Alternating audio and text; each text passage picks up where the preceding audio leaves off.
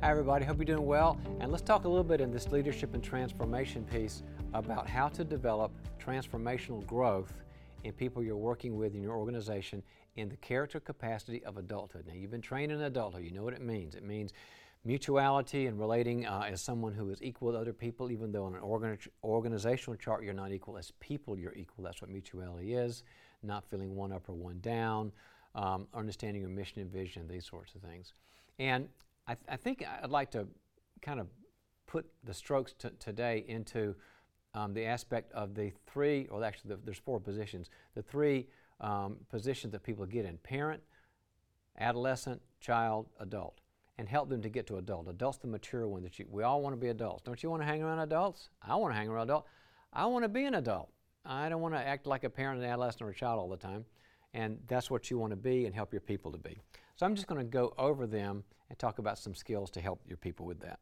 Because people, the people you're trying to lead and transform, everybody's going to have an issue in one of them. They're going to be too much in the child position, too much in the adolescent position, too much in the parent position. You got to push them to the next step. So here's some uh, ways to help them.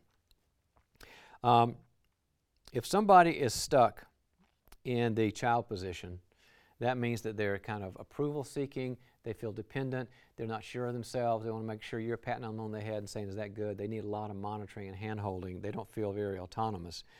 So, while you are supporting them, because they do need support, they need encouragement, support, attaboy, try this, but never answer questions that they can't answer for themselves. I'm saying it again. Never answer questions they can't answer for themselves. That just increases the dependency. You want to frustrate that because if you can't finally say, I think you can figure that out. I've had to do that with so many people. They'll go, Well, you know the answer. I said, I know, sure. I've been doing this a million years, but we're developing you, so I think you're smart enough where you can find the resources and figure it out. And you frustrate them, and they think you're not really, you know, think you're kind of withholding and depriving. You're not, you're being a leader trainer. And then they come back and go, I figured it out. That's what I mean. Don't, don't answer things they can't learn for themselves. Another thing is affirm their autonomous decision making. Affirm their means you know make a make a good uh, example of. They're autonomous on their own decision making. When they actually do something on their own and they thought, I'm going to try this, uh, I'm going to put some money over here, or I'm going to take this task, and then you go, well, that's phenomenal. How'd you think about that? Way to go. And what it builds into them is this sense of empowerment and like I really know what I'm doing in competency that you noticed that they were doing things on their own rather than you saying in my micromanaging way, well try it this way, you know, paint it a little bit different this way. You have to do that sometimes, guys, but I'm telling you, you got to spend the money and you got to spend the time to develop people by letting them make some mistakes and autonomously and going ahead and saying it's fine. Don't be the one that's always saying change this brick or change this brick. You can keep them depressed, keep them dependent, keep them low functioning, keep them and keep them discouraged. Don't want that, do we? And also, give them feedback on how you experience their overcompliance. You know, I like to I like to work with you, Bill, but um, sort of like you agree so much. I wonder if you're like feeling that because I don't agree with everything everybody says. I don't even agree with everything God says. So I'd like for you to push back on me a bit more. I'd like to hear more from you, and um, I would still respect you, and I'll probably value that. So give them a little personal feedback on how it how it impacts you. So that's the uh, the child role. Now the adolescent role. You know, what's an adolescent? Well, it's somebody whose brain isn't working yet.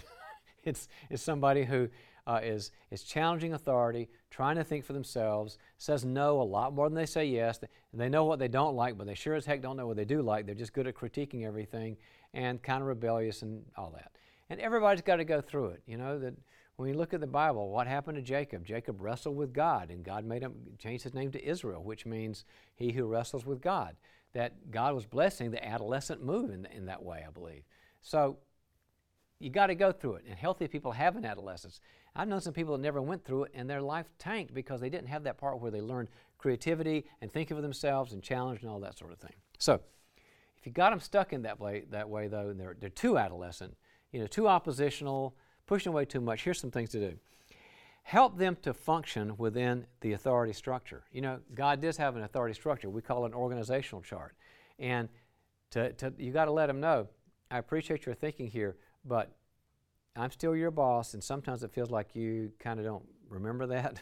Be nice about it, but I still am, and, and I want you to report to me. Sometimes, you know, some of these people that you'll get at work Nobody ever told them that they had a boss. They thought they were free as a breeze to do what they please, and you're the first person because mom and dad didn't do it, and maybe the church didn't do it, uh, to say, really, you report to me and you got to do what I say, or you got to choose to. And they'll go, well, that sounds mean. No, I'm not being mean. I'm being grown up.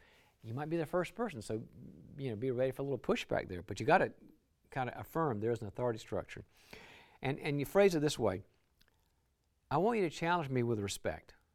If you know that you live in the parameters of that, that your job description that you're accountable to do so, that I, so that I can I'm in charge of it, challenge me with respect, and you've got to articulate that you'll direct your actions within the structure. Let me say that again. Help them articulate that they will direct their actions within the structure because they say, "Well, I don't want to do it your way. I want to do it the way they do." And you say, "Yeah, I understand, but we can't."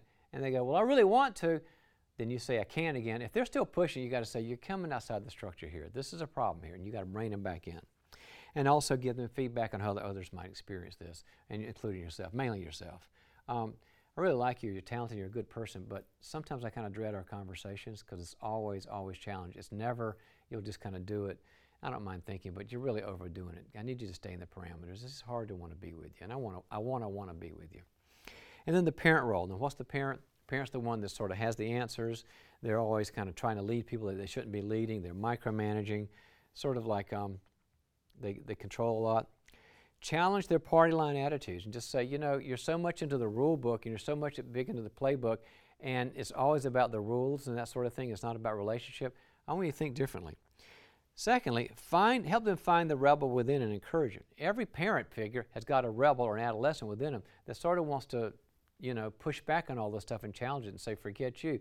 And help them just, and just say, you know, I'd like to see you challenge more because I think you got some great ideas, but you're so sort of much in charge of everybody. I think it keeps you very limited and give them feedback that it's hard for you. These little things, if you work on the child part, adolescent part, and the parent part, it makes them a thing called an adult. Finally, outside the parent adult child structure, the parent adolescent child structure, make sure these people are aligned and have ownership with the organization's mission and vision and with their own mission and vision. Let me say that again. Help them be aligned and take ownership with the organization's mission and vision and their own mission and vision. Help them with that. That's another function of adulthood is knowing where you are, what the big picture is, and help them with that. That'll go a long way to their transformation in this particular character capacity. All right? Have a good class.